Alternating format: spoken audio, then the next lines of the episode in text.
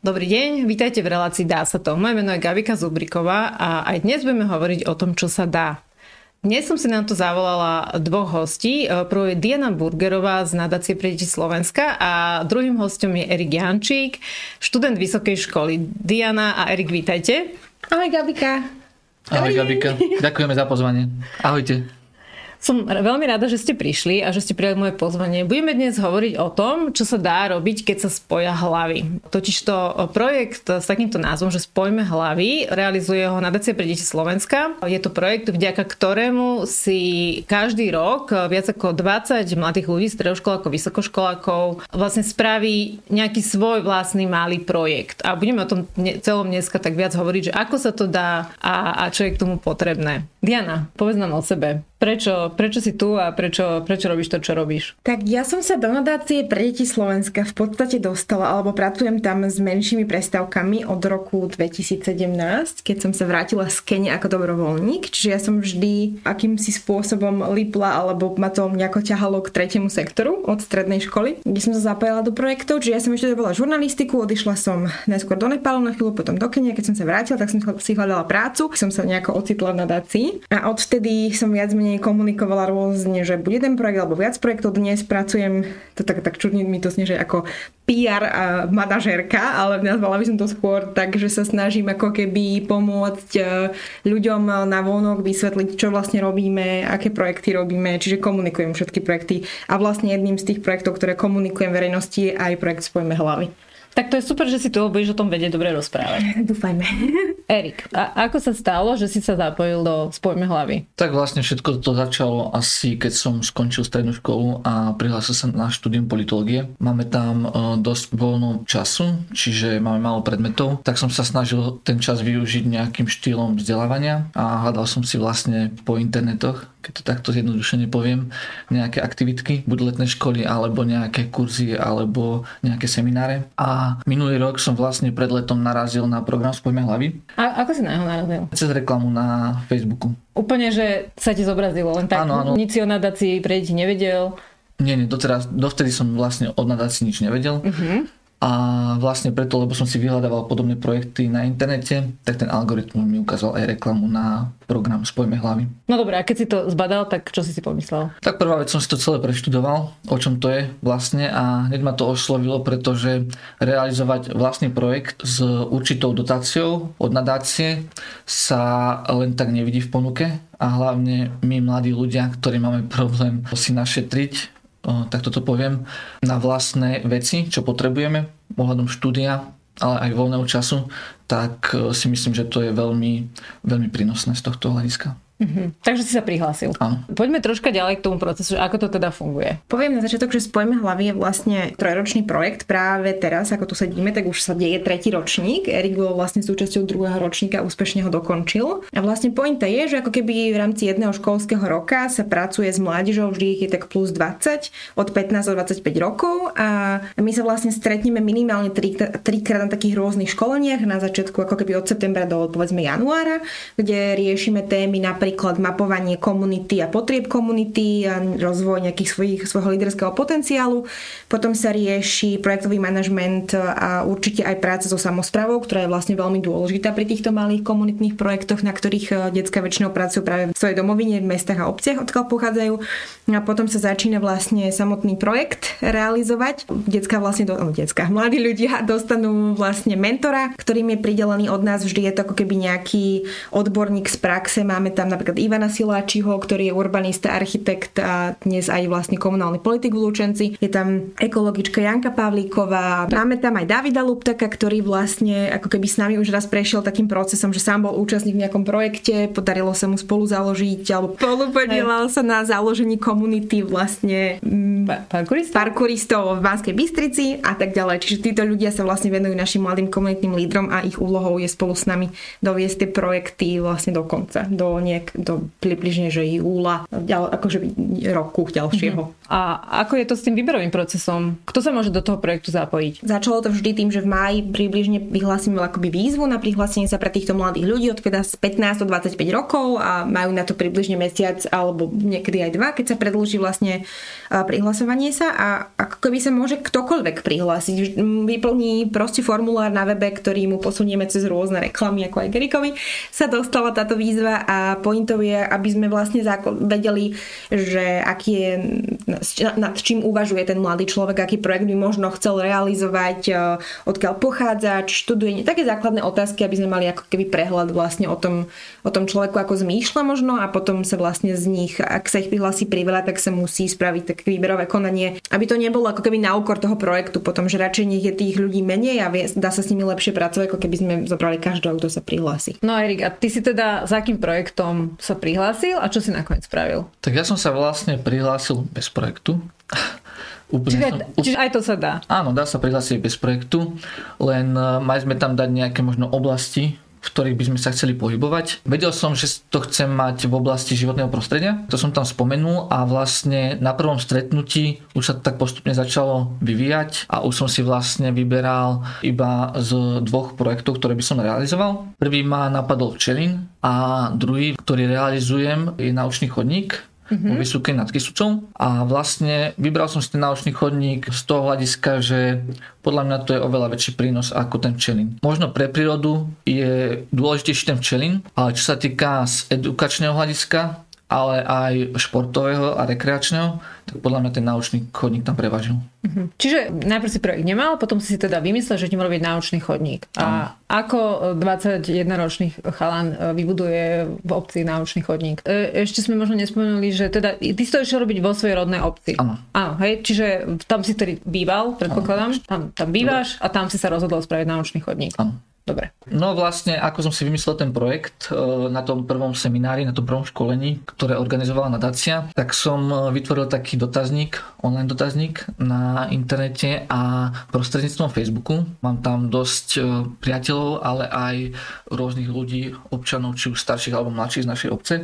Tak som to vlastne rozposielal prostredníctvom Facebooku a vyplnilo mi ho vyše 150 tuším občanov našej obce, ktorí vlastne súhlasili s tým, že naučný chodník bude prospešný a ešte som sa ich tam pýtal, že čo by mňa chceli mať. Uh-huh.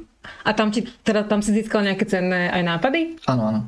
Len nevšetky boli samozrejme realizovateľné. Musel som to trošku zúžiť. Dobre. A ako sa ti to teda, čo je výsledkom? Výsledkom je vlastne naučný chodník, ktorý bude celkovo pozostávať z 8 naučných tabulí. 3 naučné tabule budú zamerané na životné prostredie. 2 z nich budú vlastne plniť takú edukačnú hravú funkciu. Tá jedna bude čisto edukačná funkcia, pretože tie 2 budú vlastne ako keby také pekceso. Uh-huh. Budú vlastne otočené a budú tam vlastne huby a rastliny, ktoré sa nachádzajú v oblasti našej obce. Tá tretia tabula vlastne bude rozklad jednotlivých materiálov v prírode. Uh-huh. To je taká bežná tabula na naučnom chodníku. Uh-huh. A zvyšných 5 bude vlastne zameraných na históriu obce. A kadeľ vedie ten chodník? Chodník vlastne vedie cez viacero častí obce. Začína sa v ústredí a končí na miestnej časti Semetež. Bude približne dlhý 5-6 kilometrov, keď si tak vezmeme. Bude tvorený alebo je tvorený formou tam a späť. Nie je to okruh, pretože plánujeme prepojiť ešte aj časť smerom s ďalšou obcou, Korňou a Sputnickým miestom Živťakova. A ako sa ti to podarilo spraviť? No vlastne prvá vec po vytvorení a zrealizovaní toho dotazníka bolo to, že som kontaktoval miestnu samosprávu. V tomto prípade je to starosta našej obce. A tomu sa ten naučný chodník viac menej pozdával. Tak sme to prebehli a zavolali sme si k tomu ešte jedného pána z našej obce, ktorý sa dlhodobo venuje turizmu a ktorý nám k tomu dal podľa mňa dosť cenné rady, aby to bolo tematicky zaujímavé nielen pre mladých ľudí, ale aj pre tých starších. Uh-huh. A v strede toho naučného chodníka vlastne bude altánok, kde si budú môcť rodiny s deťmi, ale aj všetci ostatní samozrejme upiecť klobásky a spočnúť. A teda máš na to nejaké reakcie od obyvateľov? Áno. Okay. Áno. Väčšinou tie reakcie pozitívne, ale stretávam sa aj s negatívnou odozvou. No, prosím ťa. Tak ako pri všetkom, nedá sa vyhovieť každému. Ja na to reagujem tak, že čo keď opadne záujem, sa ma väčšinou ľudia pýtajú. A hovorím to tak, že je to ako s kinom. Idete do kina na film a opätovne nepôjdete na ten istý film. Väčšinou idete na pokračovanie. Tak preto chcem, aby sa vlastne ten naučný chodník časom obmienal. aby tie tabuly neboli stále rovnaké. Alebo možno predĺžoval, alebo nejaké ďalšie prvky, čo tam pribudnú, nie? Áno, okay. Tak. Ja iba môžem doplniť Erika, že my sme tam vlastne boli za Erikom sa pozrieť, lebo sme točili video o jeho projekte práve na jednom úseku z tohto naučného chodníka. A pre mňa to je priestor, ktorý je, že ako keby vidíte hore na kopec a pozeráte sa ako keby na obec samotnú, pričom vidíte aj okolité kopce, je tam proste lúka, na ktorej sa zvyknú pásť občas kravy, ak sa nemýlim. A potom sa idete hore kopcom takou lesnou cestičkou, ktorá je zvládnutelná aj pre deti, aj pre takže starších ľudí. Není to nič nebezpečné. Že je to podľa mňa pekné miesto na prechádzanie sa aj bez toho, aby ako keby som tam stále musela mať nejaké nové prvky. Takže ja si myslím, že to je fajn aj z hľadiska toho, že ak už tam začne niekto budovať, tak povedzme, že naučný chodník, tak možno neskôr sa oveľa ťažšie bude niekomu tam chcieť začať stavať nejaké byty alebo domy, alebo si uzurpovať ten priestor, keďže je to momentálne priestor určený na, akože na komunitné využitie. Takže podľa mňa aj takýto prínos môže mať tento projekt. Ešte by som možno doplnil, vlastne keď sme vyberali tú trasu, tak sme chceli o to, aby boli spájane jednotlivé komunity, preto sú spájane viaceré časti obce. A zároveň sme trasu dali dokopy tak, že časť naučného chodníka vedie po Rúžencovej ceste, ktorá bola otvorená tento rok. Čiže je to obohatené ešte aj o takúto... A čo je to Rúžencová cesta? Je to vlastne niečo ako krížová cesta. Je tam niekoľko zastavení a ako konečné zastavenie je vlastne kaplnka. Pani Mária. Áno. A vlastne pri tej kaplnke bude jedna naučná tabula zameraná na všetky kaplnky, ktoré máme v obci. No a teda ako by si to tak celkovo zhodnotil? Bolo to na niečo užitočné? Podľa mňa určite áno, ale výsledky, ako som už povedal, budeme vedieť až po pár rokoch, pretože nemôžeme povedať po pár týždňoch, dňoch, prípadne mesiacoch, či to ľudia ešte stále baví, či to využívajú, keď to nemáme odsledované. Čiže uvidíme tak o 2-3 roky podľa mňa. A pre teba osobne? Pre mňa osobne to je veľkým prínosom, či už z toho hľadiska, že som sa naučil, ako komunikovať so správnou správou, ako požiadať o granty, ako pracovať s dobrovoľníkmi, ako zháňať dobrovoľníkov a hlavne preto, že som spoznal dobrých a skvelých ľudí z nadácie, ale aj mimo nej, čo ma veľmi teší. No super. Dobre, tak poďme si ešte predstaviť nejaké ďalšie projekty, lebo tak je ich, myslím, že teraz, ak sa nemýlim, okolo vyše 40. Toto sme teraz hovorili o konkrétnom jednom z nich, ale teda aké sú tam ešte iné projekty? My sme si rozkategorizovali projekty našich mladých lídrov do povedzme, že 5 základných tém. Životné prostredie boli presne také projekty, ako robil Erik. Či už to bolo budovanie naučného chodníka alebo oprava studničiek v Cabove, to robil náš Ricardo ešte v prvom ročníku.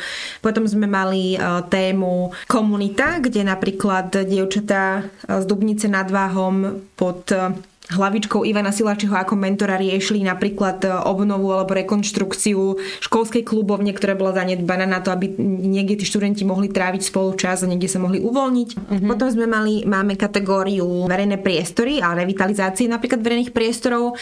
Tam spadá napríklad jeden podobne ako keby úspešný projekt ako Erikov v druhom ročníku, tak v prvom ročníku sme mali Matúša Líseho, ktorému sa podarilo vďaka samospráve v Lehote pri Nitre postaviť workoutové ihrisko za ako 5,000 eur, že on ako keby do projektu vstupoval s 500 eurami od nás a odišiel vlastne s 5,000 eurami zo samosprávy, lebo bol ochotný a schopný komunikovať so starostom a presvedčiť ho o tom, že je to dobrý nápad. Navyše dnes popri tom ihrisku vznikajú ďalšie ihriska pre deti, napríklad vysadili sa tam stromy, čiže ten priestor ožíva a ľudia ho využívajú, čo je veľmi fajn. Ale potom sme mali aj také projekty ako kultúru, sme riešili s babami z Margecian, ktoré sa rozhodli, že idú ako keby trošku zachovať alebo povzbudiť deti a dospelých v tom, aby si budovali nejaký vzťah k folklóru, opravovali alebo šili nové kroje pre detičky a mali potom neskôr vystúpenie, ktoré sa vypredalo veľmi rýchlo. Ale takisto ešte v prvom ročníku kultúru riešila Laura v Riečke, takej malej obci. Ona urobila kinofestival, premietanie rôznych cestovateľských dokumentov a spojila to aj s ochutnávkou rôznych zahraničných jedál. Čiže ako keby za komunitu v obci priniesla a predstavila im niečo úplne nové, na čo nie sú bežne zvyknutí. Čiže s takýmito projektami sa tu stretávame už 3. rok a sa z toho strašne teším. Ešte nám daj nejaký. že ja sa veľmi teším z toho, že sa k nám do projektu zapojili v podstate aj počas týchto 2 rokov chlapci, ktorí bývajú v centre pre deti a rodiny, čo sú vlastne bývalé detské domovy, len sa premenovali.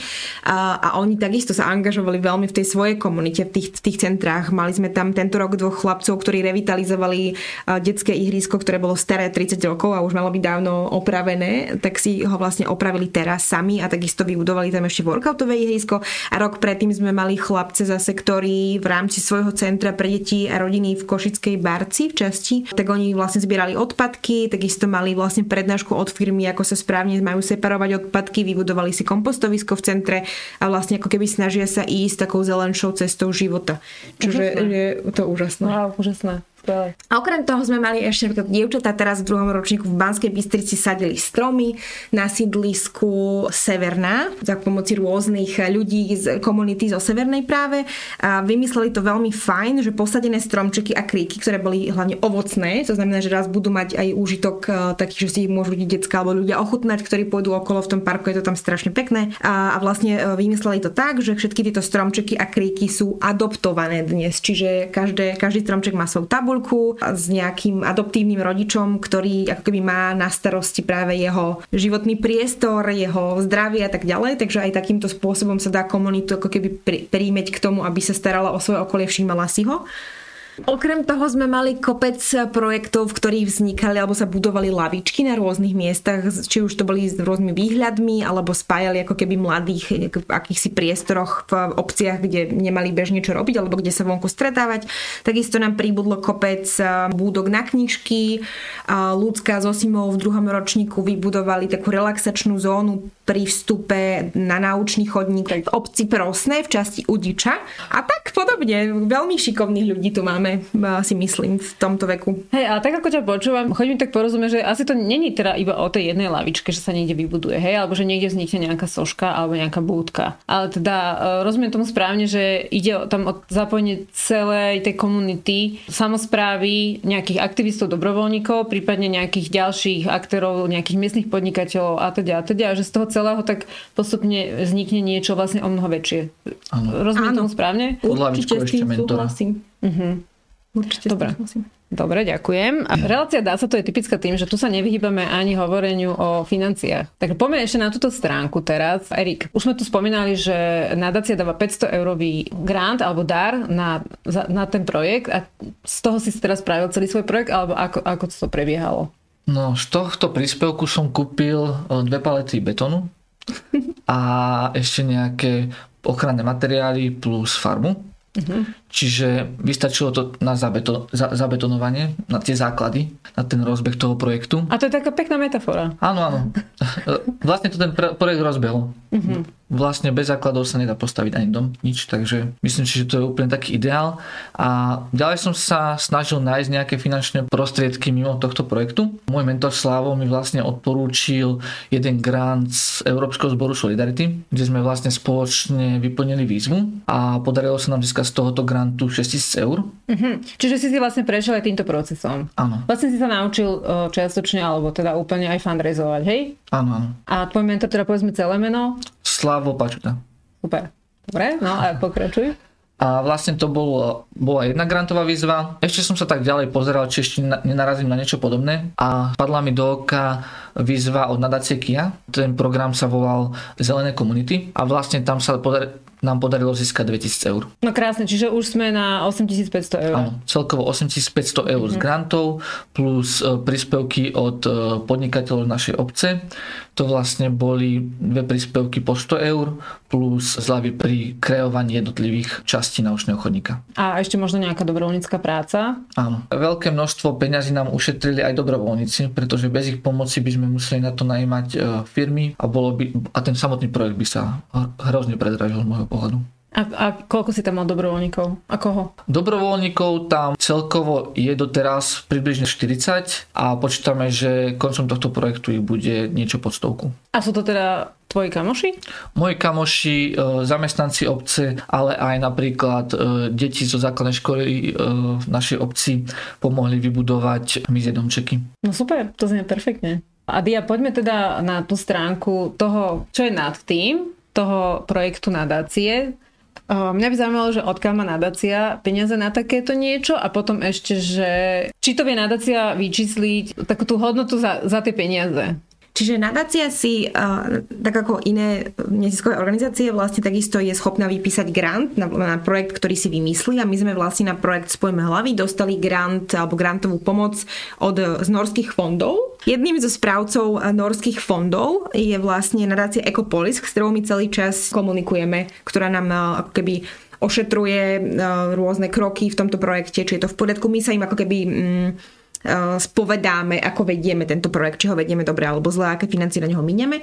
No a popri týchto norských fondoch sa nám podarilo ísť do partnerstva ešte aj s komunálnou poisťovňou, ktorá v podstate istým spôsobom financuje práve tých 500 €, ktoré my venujeme našim účastníkom projektov na ich vlastné projekty. Čiže je to taký ten ich vstup do sveta projektov s nejakým základným budžetom, ktorý samozrejme ale teda nie je nič veľké, to je obnos peňazí, ktorý, ako Erik povedal, stačí na nejaké betonové základy. Čiže od nich potom závisí, aké ďalšie financie budú schopní si nájsť na projekt, ako veľmi budú šikovní vo fundraisingu napríklad. A predpokladám, že rolu v tom hrá je to, že veľké projekty potrebujú vždy spolufinancovanie. Hej? Čiže vlastne ten jeden donor spolufinancuje projekt tomu veľkému donorovi. Presne tak. No a keby sme to teda prepočítali na tú takzvanú tú hodnotu za peniaze. No tak ja som nebola nikdy dobrá v matike, ale keď budeme počítať spolu, že povedzme, že sa nám podarí za tie 3 roky spraviť aspoň 50 projektov, úspešne doviesť do konca, a na každý projekt dostanú mladí ľudia dotáciu 500 € iba od nás základnú. Samozrejme, že niektoré projekty ako Erik získali 8500 €, niektorým stačilo tých 500 €, tak si povedzme, že priemerne sa im napríklad na projekt podarilo využiť 5000 €, čiže 50 projektov krát 5000 €, a do ktorých započítavam už aj tú pomoc všetkých dobrovoľníkov a ľudí zapojených do projektu, ktorí to robili dobrovoľne alebo teraz nepýtali žiadne finančné ohodnotenie, tak by sa nám v podstate sme sa dostali k číslu, ak sa nemýlim, 10-násobku. Jednoducho. Vlastne ďakujem. Je to teda minimálne 10-násobné zhodnotenie tých finančných prostriedkov. A teda môžeme ešte k tomu zarátať, predpokladám, aj nejaké nefinančné výsledky, hej, ako hovoril Erik. Ale ako keby ja sa málo kedy snažím pozerať na veci z toho finančného hľadiska, že to, čo je pre mňa v tomto projekte napríklad najdôležitejšie a prečo je to asi môj najobľúbenejší projekt v práci, napríklad, ktorý robíme teraz, je to ako keby, že vidím tú zmenu v tých mladých ľuďoch, že od toho prvého stretnutia v septembri, keď niektorí ešte vôbec nevedia, čo budú robiť, ako to urobia a majú rôzne ako keby veci v hlave a strachy, s ktorými budú musieť nejak zápasiť, tak na konci toho projektu o rok, v podstate v júni alebo v júli, sa stretnem s človekom, ktorý úspešne dotiahol projekt do konca. Povedal mi, že ja som si na začiatku vôbec nebol istý, že či budem vedieť komunikovať s ľuďmi, napríklad, že ako sa budem ich pýtať, čo potrebujú, alebo ako pôjdem do diskusie so starostom, alebo ako vymyslím inú cestičku k tomu cieľu, keď mi samospráva povie, že tam nemôžem mať tú komunitnú záhradu, že oni vo svojom veku, čo je 15 až 25, alebo priemer nám vyšlo, že 18 rokov, bolo v druhom ročníku, tak oni už teraz riešia také dôležité projektové záležitosti. A potom sa stane to, ako sa stalo v Erikovom prípade napríklad, že to dotiahne až do politiky, že Erik ide kandidovať teraz v oktobri za komunálneho politika nezávislého, takže toto sú veci, ktoré ten projekt prináša, a tie sa nedajú vyčísliť nejakou finančnou hodnotou. Krásne si to povedala, Diana, ďakujem. A Erik, a o čom teraz snívaš ďalej? Tak ja som sa rozhodol, ako Dia spomínala, ísť do najbližších komunálnych volieb, ktoré budú v oktobri, a kandidovať za obecného poslanca ako nezávislý. Prispel k tomu určitou mierou aj tento projekt, pretože som bol vo väčšom styku s ľuďmi. Dosť sme komunikovali aj osobne. Čo ma veľmi tešilo, je to, že veľa ľudí bolo nadšených z toho projektu a tak povediať si aj pýtalo nejaké ďalšie projekty, ktoré by sa mohli realizovať u nás v obci. Rozhodol som sa zároveň aj preto, lebo chcem do tej našej obci, ako by som to tak povedal, možno priviesť nový vietor. Chcem trošku, aby boli tie jednotlivé aktivity zamerané aj na mládež, aj keď nehovorím, že sa úplne tá mládež vynecháva, ale nie je tých projektov možno toľko, koľko by ich malo byť, aby tie deti napríklad odlákalo od tých počítačov a telefónov a televízorov a podobne. A teda to, že si sa rozhodol ísť do politiky, vlastne sa stalo až po tom, čo si spravil projekt, hej? No ja som o tom uvažoval vlastne poprvýkrát, by som povedal, možno keď som nastupoval na vysokú školu, keďže študujem politológiu, tak nehovorím, že to je úplne blízke politike, ale sú tam možno nejaké tie základy, ktoré sme dostali z viacerých druhov, čiže právo, ekonomia a podobne. Čiže vtedy bola tá prvotná myšlienka a postupom času, ako som sa v našej obci angažoval, či už trénovaním futbalu viacerých mládežníckych kategórií, a týmto projektom, tak som si tak uvedomil, že ma to vlastne aj baví pracovať s tými ľuďmi v našej obci. A zlepšovať tie veci. Áno. Super, dobré. Diana, o čom snívate v nadácii, ak by zdroje, teda finančné zdroje a ľudia neboli vôbec žiadny problém? V nadácii o mnohých veciach snívame, ale že skúsim zostať pri tejto téme mladých ľudí, mladých lídrov, alebo pri myšlienke spojme hlavy, vlastne spájanie hlavy s nimi. Tak my už teraz uvažujeme nad tým, čo ďalej s týmto projektom, pretože nám ako 23. končí dotácia od norských fondov a chceli by sme tento projekt trošku, ako keby, že robíme si takú evaluáciu v rámci nadácie, čiže hodnotíme si, že ako nám to išlo, ktorý ročník, aká bola naša práca s mentormi a s mladými ľuďmi. A radi by sme v tom pokračovali ďalej, možno s menším počtom ľudí, mladých ľudí, aby sme s nimi ako keby mohli intenzívnejšie alebo individuálnejšie pracovať na rozvoji tých projektov a vlastne ich líderských akýchsi schopností. A sme v procese hľadania donora nového na tento projekt, takže nenápadná výzva všetkým poslucháčom, ktorí by mali potenciálny záujem na spolupráci alebo financovanie takéhoto projektu, tak nech sa nám určite ozvu, lebo si myslím, že sa budeme mať o čom rozprávať a nebudú ľutovať možno využitie financií na takéto pokračovanie mladých ľudí vo svojich snoch, ktoré dokážu potom reálne zrealizovať aj v komunitách, v ktorých žijú.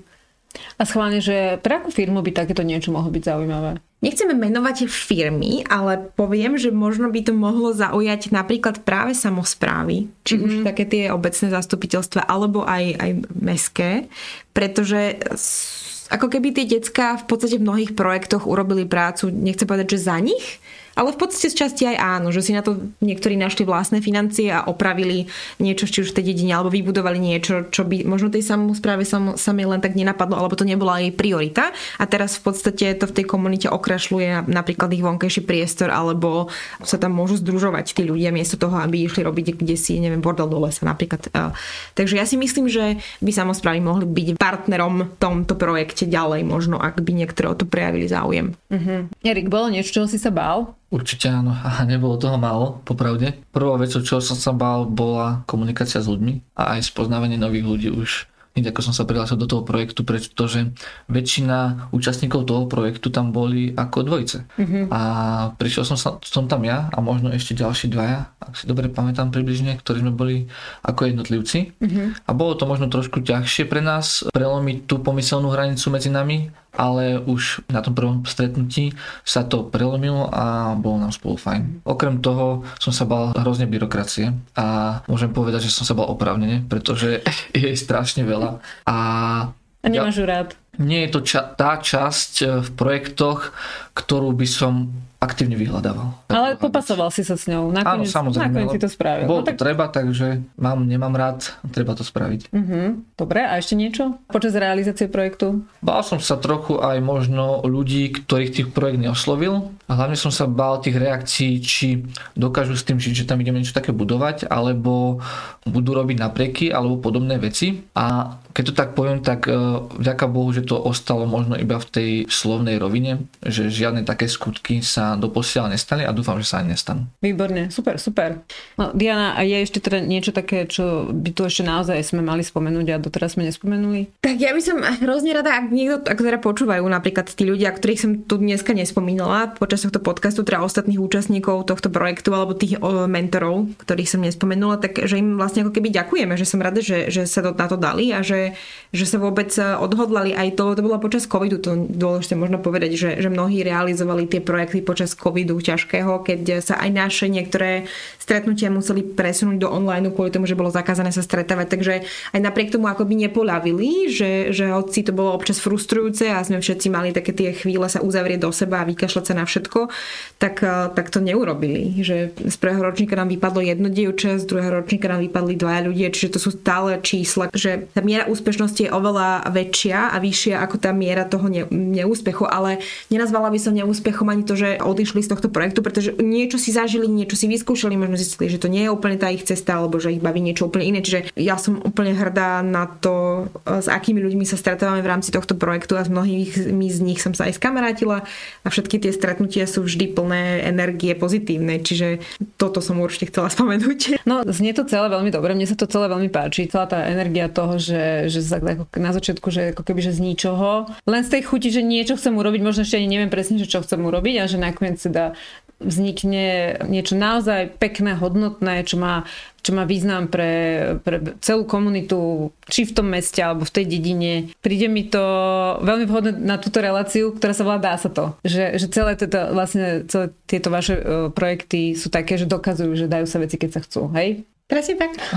Ja by som ešte rád adresoval možno výzvu našim poslucháčom a divákom. Uh-huh. Nezáleží na tom, či spadáte pod kategóriu mládeže, či ste zrelí alebo zrelá 40-tnička, alebo či už ste na dôchodku. Ale ak máte silu a chuť, tak by ste sa podľa môjho názoru mali angažovať a participovať na veciach verejných. Myslím si, že určite sa nájdú ľudia, pre ktorých to bude prínosom a zároveň, ktorí vám budú za to vďační. Super, tak Dianka, Erik, veľmi pekne vám ďakujem, že ste prišli porozprávať Dá sa to o tom, čo sa dá, čo sa dalo v komunitách. My ďakujeme tebe za pozvanie. A držím vám veľmi palce.